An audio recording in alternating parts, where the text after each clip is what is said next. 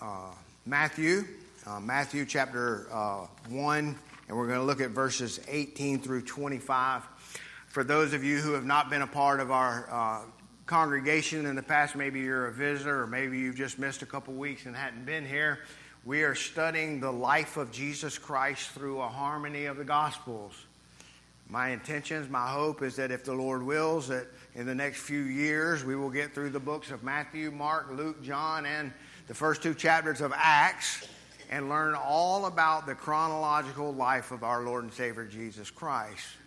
It just so happens through His providence and through uh, the fact that we're celebrating Christmas and the fact that I've only been here as your pastor for 10 weeks, that in the life of Jesus Christ, we're still talking about His birth, which is really cool. It's really timely.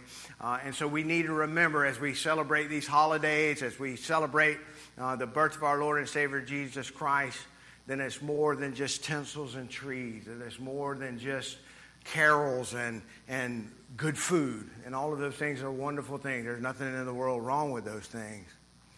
But we need to make sure that we do not lose sight of why we are here and who we are worshiping. Amen?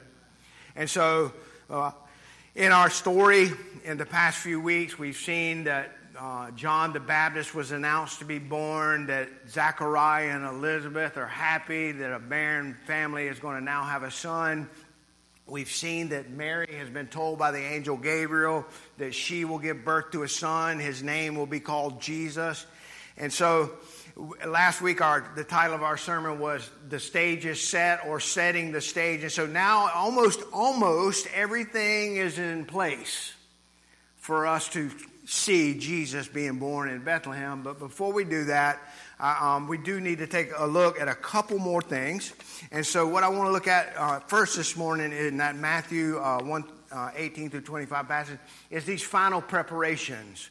We need to understand that we have a husband who now has a wife who he has never known who is pregnant. And so, God is going to have to help Joseph to understand. Let's look at that passage together. This is uh, Matthew chapter 1, verses 18 through 25. So we'll look at this passage as one piece and then we'll go to the Luke passage afterwards. It says, Now the birth of Jesus Christ was as follows. When his mother Mary had been betrothed to Joseph before they came together, she was to be found with holy child, or uh, child by the Holy Spirit. And Joseph, her husband, being a righteous man, wanting uh, not to disgrace her, planned to send her away secretly.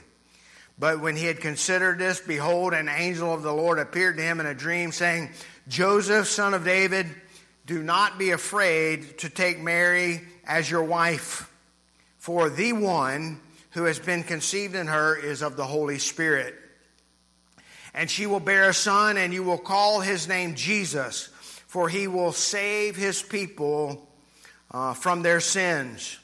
Now, all of this took place in order that what was spoken by the Lord through the prophets would be fulfilled, saying, Behold, the virgin shall be with child and shall bear a son, and they will call his name Emmanuel, which is translated God with us. And Joseph got up from his sleep and did as the angel of the Lord commanded him and took Mary as his wife. But he kept her as a virgin until she gave birth to a son, and he called his name Jesus. So let's look at this passage together, this, this uh, section of scripture together, and notice a few things. In Matthew 1.18, it says that uh, the birth of Jesus takes place as follows. Matthew, Mark, Luke, and John, all inspired by the Holy Spirit, are writing to us and allowing us to know how these things follow, how things fell out. The plan of God, as prophesied from the very beginning, was now being fulfilled. And Matthew is making sure that we understand that this uh, birth is a fulfillment of the promises of God. It says that he was born in Bethlehem of Judea in the days of Herod the king. If you notice that word king there is spelt with a little letter, is it not? Right? That's because he is the king of an earthly kingdom and Jesus is the king of the eternal kingdom of God, the kingdom of heaven. And so there's a distinction there. Uh, Herod, in all of his uh, regal apparel with his crown and his throne and all of the expanse of land that he is in control of, that he is the king of, is nothing compared to the kingdom that this little baby has. Yes. Nothing compared to him. And this king sups in fine dining halls and sleeps in a fancy bed. Our king is going to be born in a cattle stall. And so we see that it says that he was betrothed. In verse 18, it says uh, that. Oh,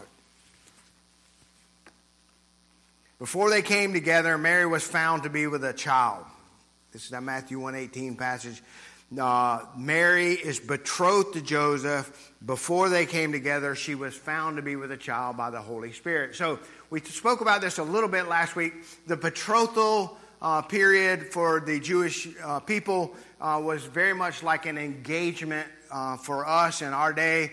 A man loves a woman, he goes and he spends way too much money and buys a fancy ring, and he gets down on his knee very nervously and says, Will you be mine? Right?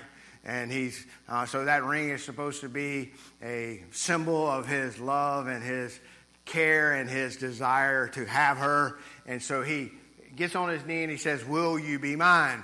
And so we see in this passage that Joseph, probably through the arrangement of family, is now engaged to this young lady to be married. And what would have taken place is, is that Joseph's family would have given Mary's family a bunch of money. In the same way that we buy, go and buy a diamond ring, they would give a dowry. They would give some money to the family because this family is going to lose a daughter who could serve in that family and be very profitable for that family.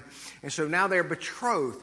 And the way that the ceremony worked at that time was after this initial I do, they, the man and the woman would separate for an entire year or a certain amount, a set time.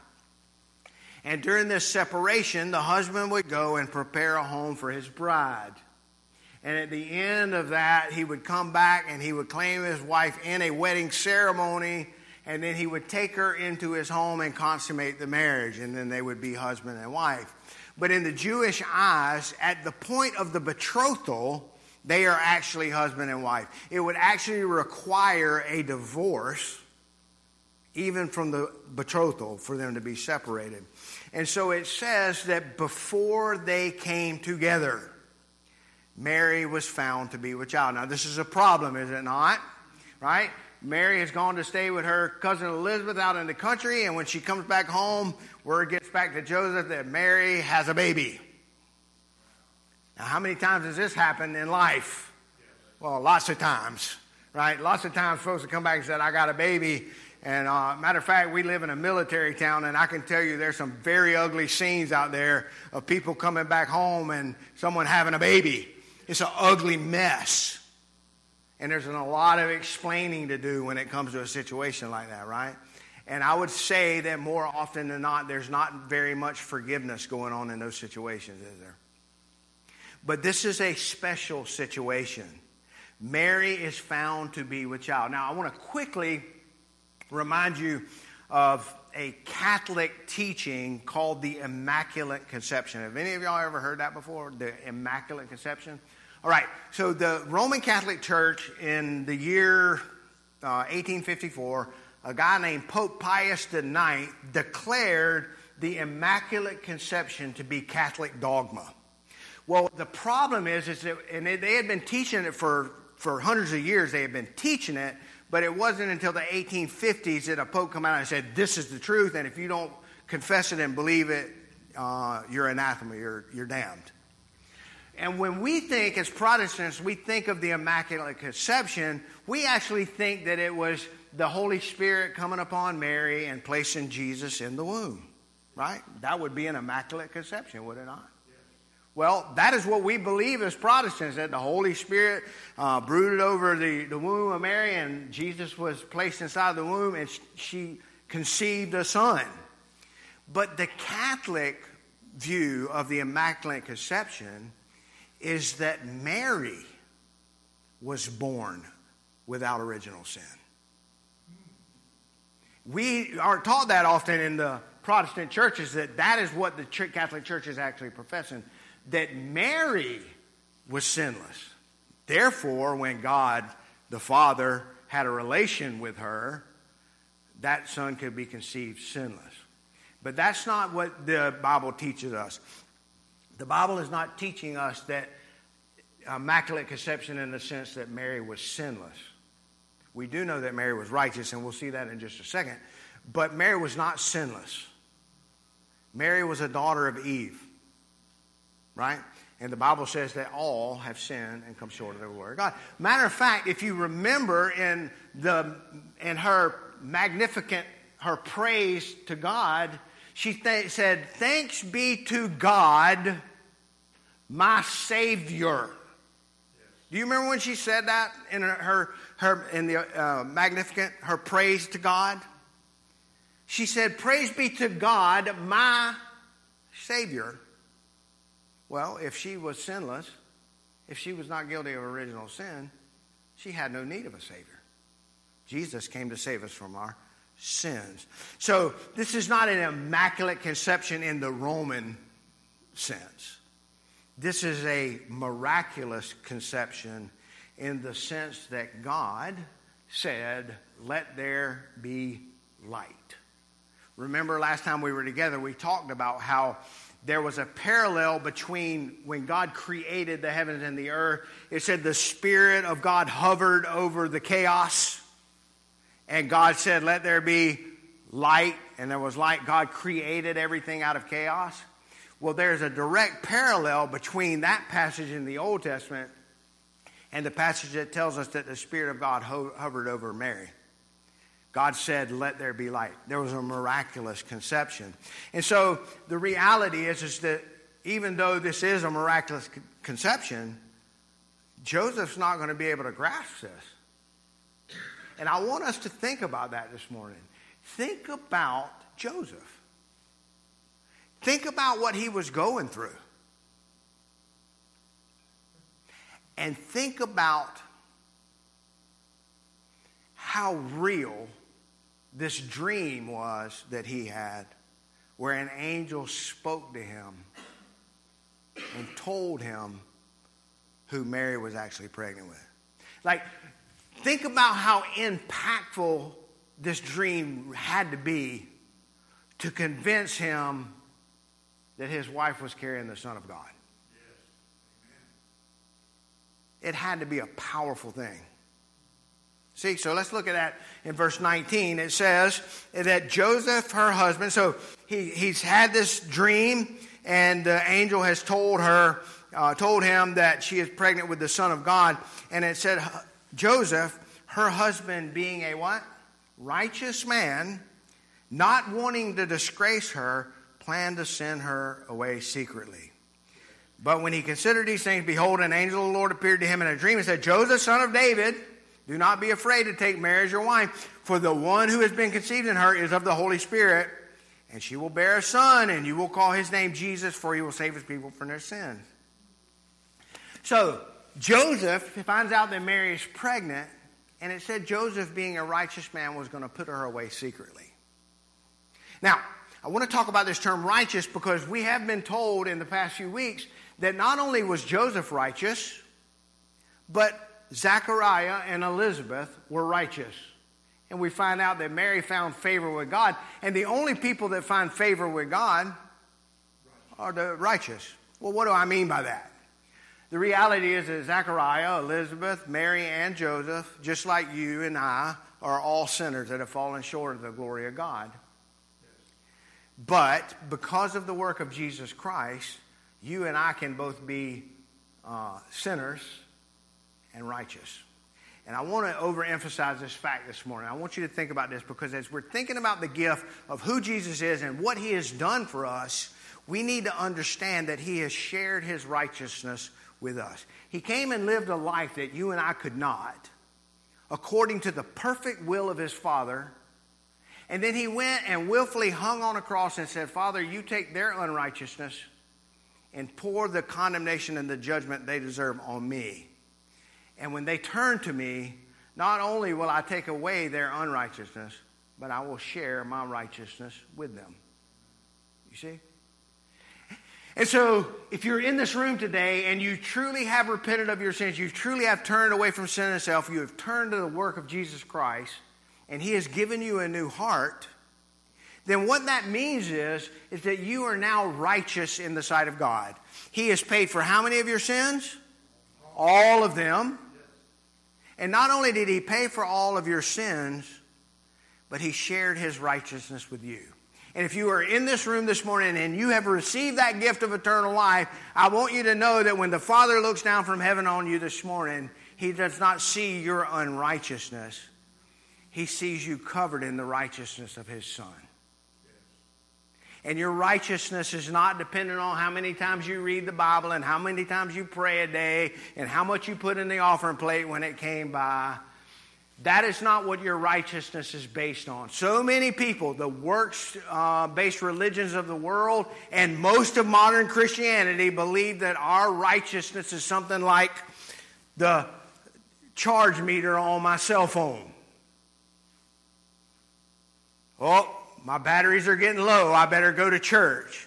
Oh, my batteries are getting low. I better pray. And oh, man, I put a lot of money in the offering plate today, so that made my charge go up 20% and we think about the fact that our standing with God is based upon what we do.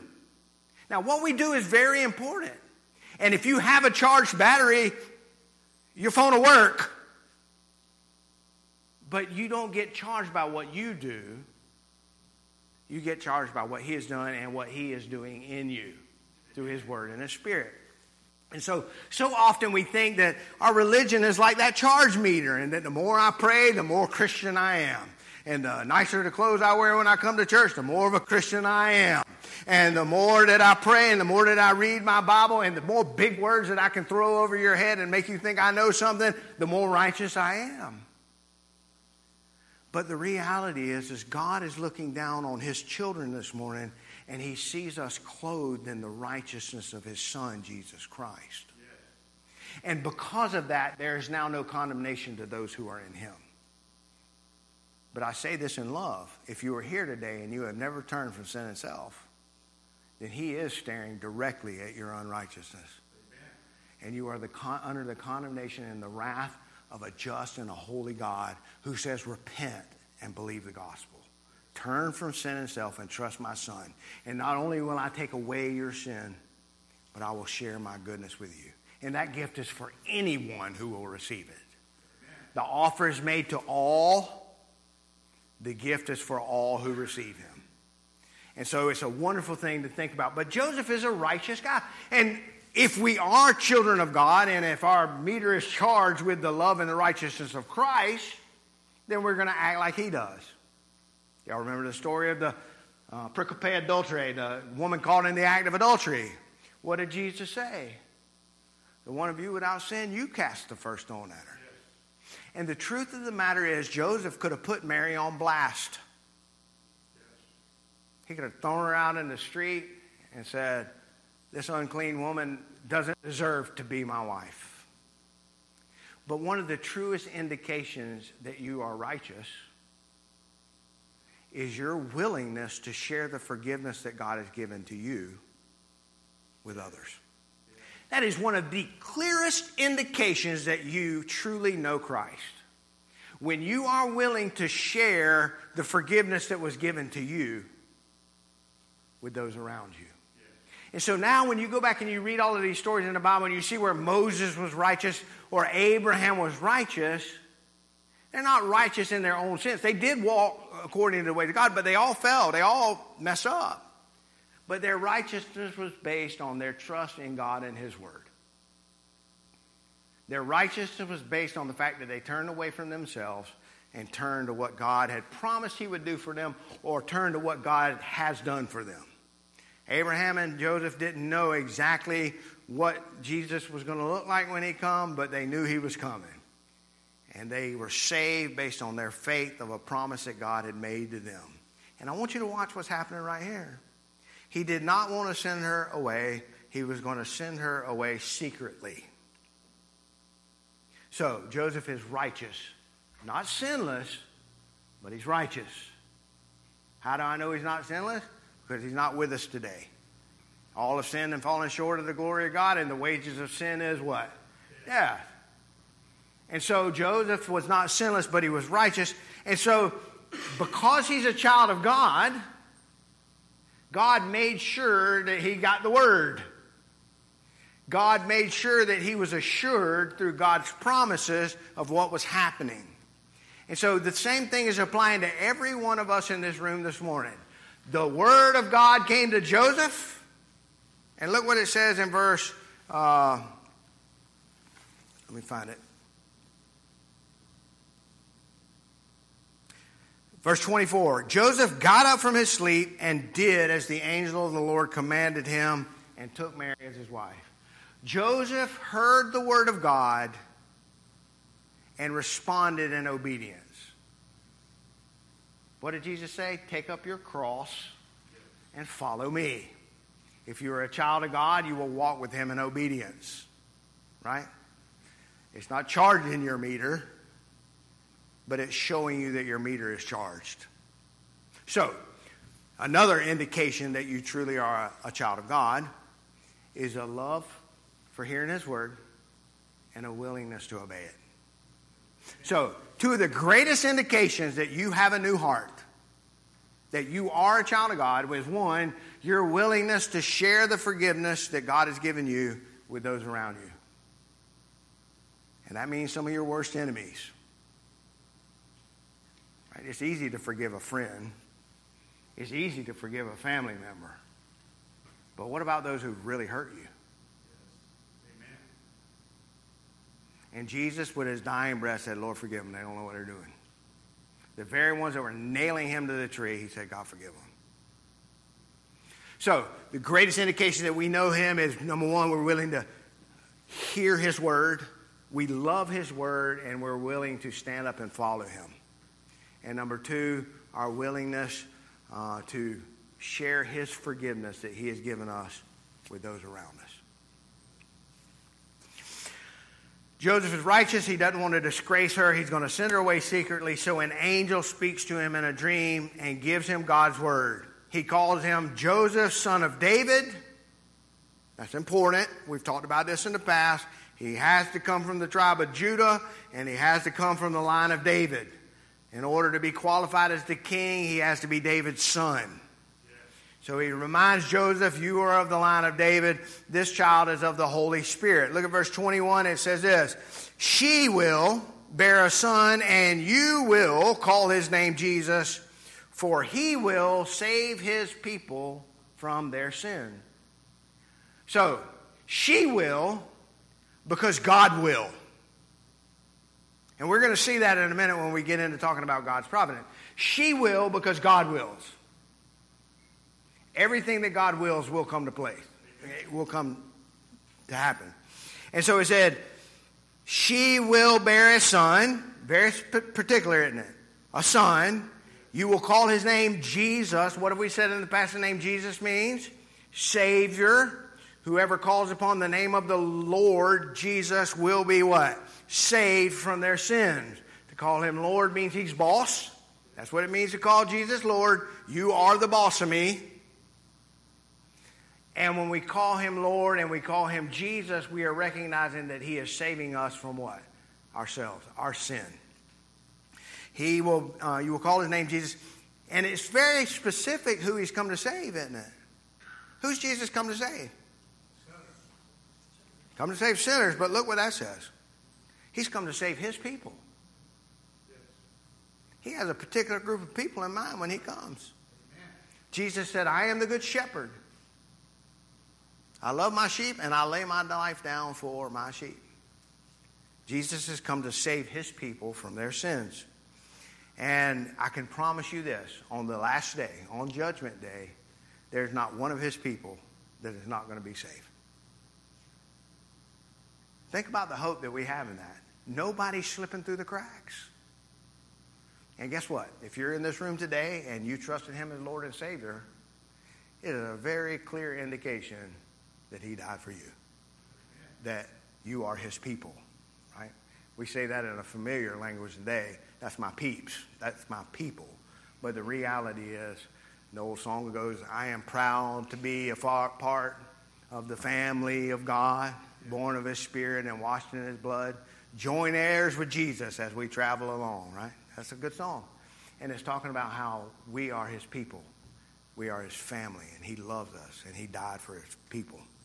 So He will save their people from their sins. Verse 22 says this. Let me say one more thing about that. If you're in this room today and you have never trusted Him, but somewhere down in your heart, somewhere in your mind, you're struggling with the fact that you don't know Him yet, it's probably a pretty good indication that He knows you and that He's calling you to stop living in doubt and unbelief and turn and trust him, that you're His people. How do you know you're His people? You will repent and believe. That's how you, you will know that you are a child of God. You will turn from sin and self and turn to His promise. That's how you know. All right, so she will because God will. His name is Jesus. He will save his people from their sin. Uh, this, and look at verse 22. Or it says, Now all of this took place in order that what was spoken by the Lord through the prophets would be fulfilled. Why did all of these things take place? To fulfill what was spoken by who? The prophets? That's not what it said. What did it say? To fulfill all of the things that were spoken by the Lord through the prophets. When you pick up the Bible and you read Joel, Amos, Obadiah, Jonah, Micah, Nahum, Habakkuk, Zephaniah, Haggai, Zechariah, Malachi, you are hearing God speak to you through these men. God spoke to us through the prophets. And I can tell you this if you have no desire to hear from God's word, then you have no desire for God because that is the way that He speaks to us. The book of Hebrews, Hebrews chapter 1, clearly tells us that in times past He spoke to us in sundry ways and in divers manners. In the past, he spoke to Joseph through dreams. In the past, he spoke to Moses through a burning bush. In the past, he, past, he spoke to Jacob from a, a, ladder coming down out of heaven. He spoke to people in different ways and in diverse manners all throughout the Old Testament. But in these last days, he has spoken to us through his Son. And the way that he speaks to me and you now is through his word and through his truth. And there is another indication of a true child of God. A true child of God, a true sheep wants to hear from the shepherd. My sheep know my voice and they hear it and they follow. Okay? So, it says, all of this took place in order that what was spoken by the Lord through the prophets would be fulfilled. And then Matthew gives an example. And remember, we talked about this last week uh, in the text, this next verse, verse 20 through, Verse 23 uh, Jesus is not yelling at us. This is not a modern day text, right? This is the, that those big letters are simply from the, the translation of the Bible I'm using, and what it's making sure you and I understand is that this is a direct quote from the Old Testament. In the same way that many of you grew up reading the King James Bible with red letters and it had Jesus' words in red, uh, this translation basically takes all of the Old Testament scriptures that were being used and puts them in all caps so that you can know that this is God's word. And then we're being reminded what? That God spoke through the prophets and this prophet Isaiah said 900, 700, 800 years before Jesus was ever born that a virgin will be with a child. She will bear a son. They will call his name Emmanuel, which means God with us. Anybody that tells you that the Bible doesn't say that Jesus is God has forgotten to read Isaiah. Amen. And they've forgotten to read the, the Gospels. Because Jesus is Emmanuel, he is God with us. You don't call anybody Lord who is not God. And those who call upon the name of the Lord will be saved. And who is our Lord? Jesus Christ. He's God. And so all of this took place to fulfill what was spoken through the prophets. Now, verse 24, we've already mentioned this. Joseph arose. He heard the word of God he arose and he followed God's word and he took Mary to be his wife. Now we need to remember that because in the next passage in Luke, we're going to see where it says they were yet to be married, but right here it's telling us that they were already married. All right, and we, will address that when we get to it. So that's the first uh, topic we're looking at the final preparations in order for Jesus to be born. So now let's turn over to Luke chapter 2. Luke chapter 2, and we're going to look at verses 1 through 7. And I promised uh, a couple people last week, I, I realized that because we had communion last week, I spoke entirely too long, and I know I'm going to do that again today. All right, I don't want to see folks nodding off. I want to make sure that everybody stays engaged. But we do need to get through this passage. It's very important. So we're going to talk now about the providence of God. Let's look at Luke 2, verses 1 through 7. And this is what it says Now it happened that in those days a decree went out from Caesar Augustus for a census to be taken of all of the inhabited earth. This was the first census taken while Quirinius was governor of Syria, and everyone was going to be registered for the census, each in his own city. And Joseph also went up from Galilee, from the city of Nazareth to Judea, to the city of David, which is called Bethlehem, because he was of the house and the family of David. In order to be registered along with Mary, who was betrothed to him, she was with child. Now it happened that while they were there, the days were fulfilled for her to give birth. And she gave birth to her firstborn son. She wrapped him in clothes and laid him in a manger because there was no place for them in the guest room. Now, again, for the next couple of weeks after this, we're going to continue to talk about the nativity, the birth of Jesus, and his early days, the early life, first couple of years of his life. We'll continue on. So I'm not going to, I'm not skipping over the importance of the born in a manger and that story, but we're going to only get to this text today where we see that Mary and Joseph have gone to Bethlehem. The baby has been born, and Mary has wrapped him in swaddling clothes. And I want to stop with that because we simply will not have enough time to get into all of the details. We'll start that next week. But I want to talk now about God's providence. And I'm going to share with you a definition of what I mean when I say God's providence. God's providence is the governance of God by which He, through wisdom and love, cares for and directs all things in the universe. The doctrine of divine providence assert that God is in complete control of everything. He is the sovereign over the universe as a whole. He is the king over the physical world. He is God over the affairs of the nations. He is the God over each and every one of our destinies. He is the God of human success and failure. He is the God that protects his people. His doctrine, this doctrine, this doctrine of providence, stands in direct uh, opposition to a world that is governed by chance and fate. All right? There's no such thing as luck. God's providence assures us that God is in control. Uh, old theologian I used to love to read, I brought him up this morning in Sunday school class, a guy named R.C. Sproul said there's not a single radical molecule in the entire universe. What does that mean? Every atom of oxygen, hydrogen, and helium is in God's hands. Not one single molecule is outside of His control. And if you've been a part of our Sunday school class in the morning, we just learned this morning that because God is God, He does not change. And He, is, he does not have passions like we do. And that is wonderful to know that we have a God who is patient, who is merciful, who is long suffering, who is in control. God is the sovereign of all of his creation. And so when we talk about God's providence, we're talking about the way that God governs and controls everything that happens. And that is a huge concept to swallow because we look around us and we see a world that seems to be falling apart. But one of the things that we've talked about in the past in here, and one of the things we're going to see constantly throughout Scripture, is that God can draw a straight line with a crooked stick.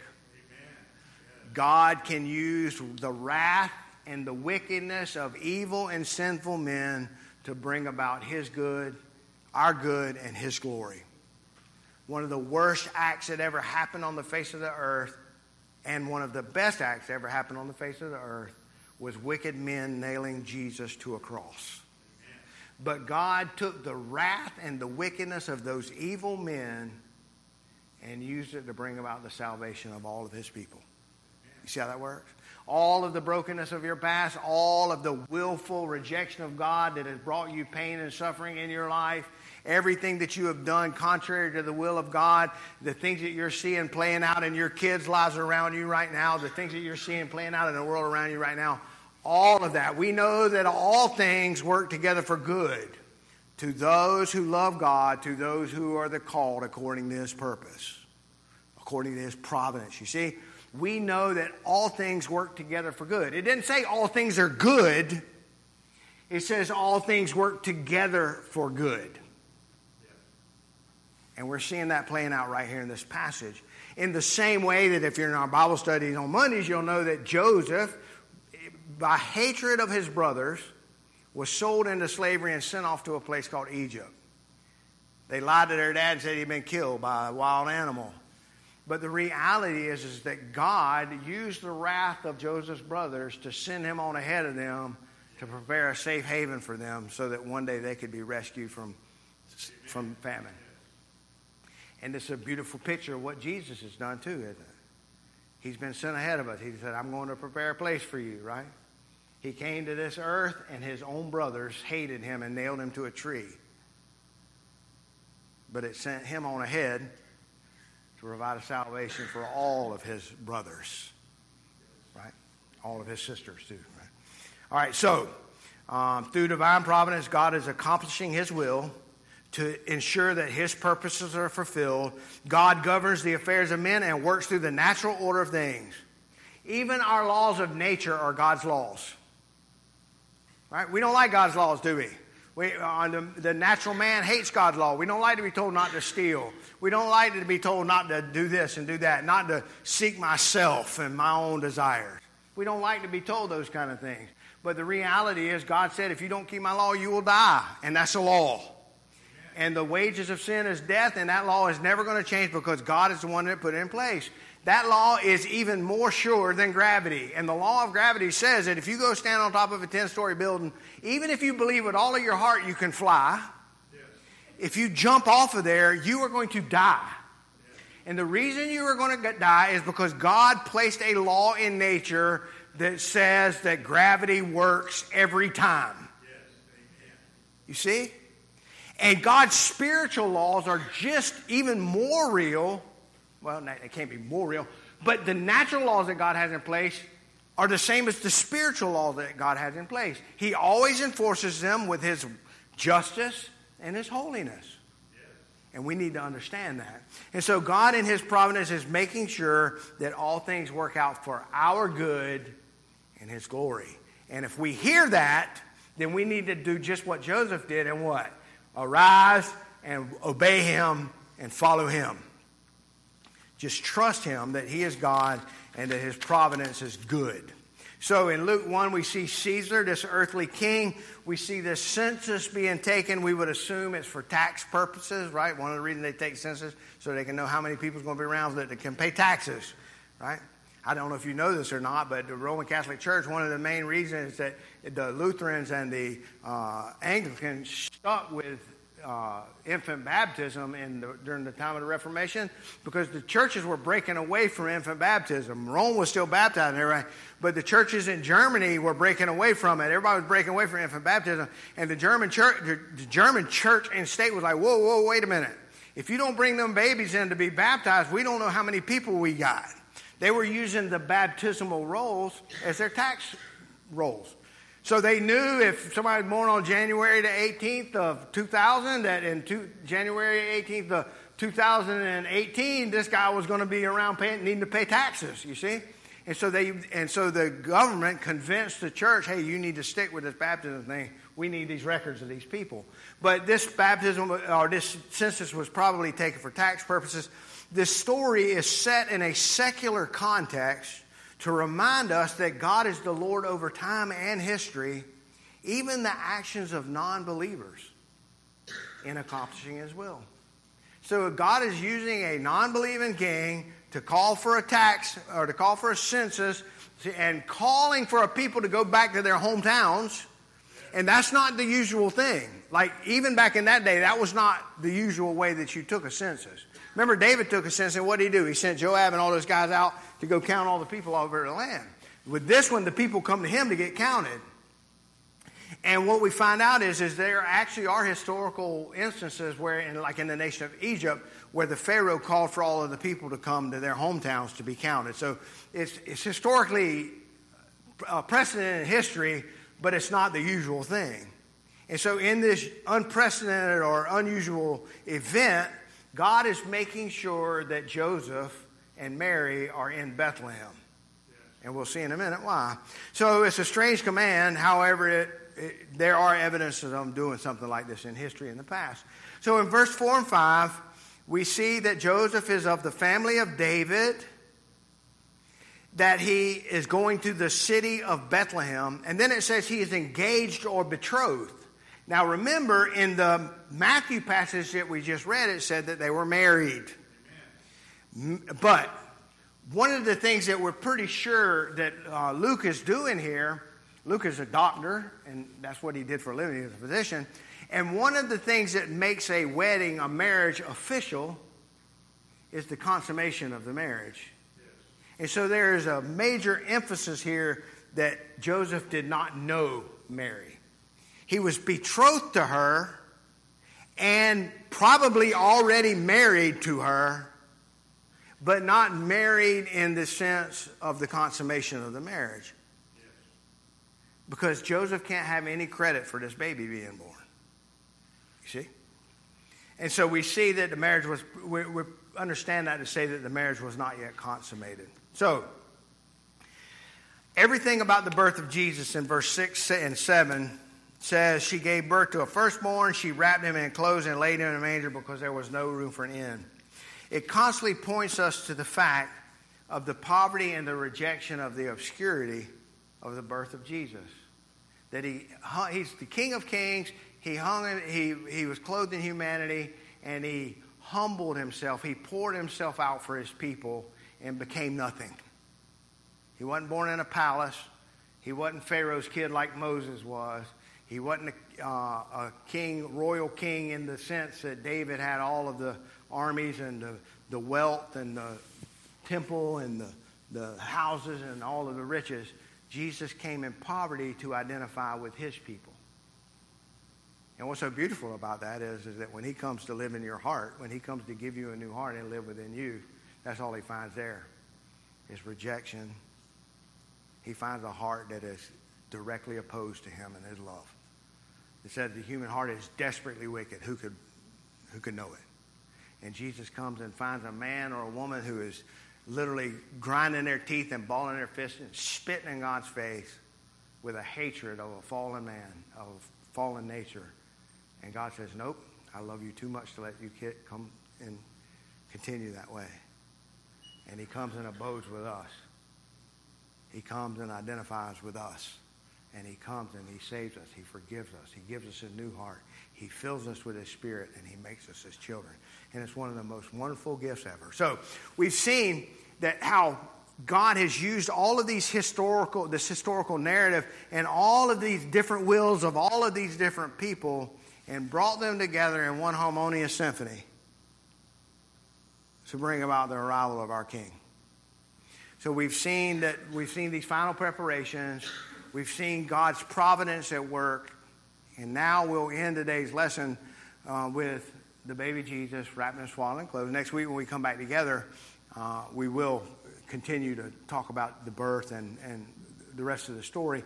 But to finish up, I want to remind you of this. We've seen God's preparations, we've seen the providence of God, and we need to remember that God always keeps his promises. And I want to show you that really quickly. So if you look with me, um, we're going to look at Genesis chapter 3:15. Genesis chapter 3:15 said, "I will put a hatred and enmity between you and the woman and between your seed and her seed, and he will bruise your head and you shall bruise his heel." So all the way back in the garden, God told Eve, he said, "Because you have rejected me, cursed are you, and now in pain you're going to bring forth children." But I'm not going to leave you in that condition. You're going to suffer and you're going to have pain and you're going to hurt and you're going to have misery and sadness. But he's reminding the devil, he's saying, one day that woman that you deceived is going to have a baby that's going to crush your head. And he not only says that, but he says it's the woman's seed.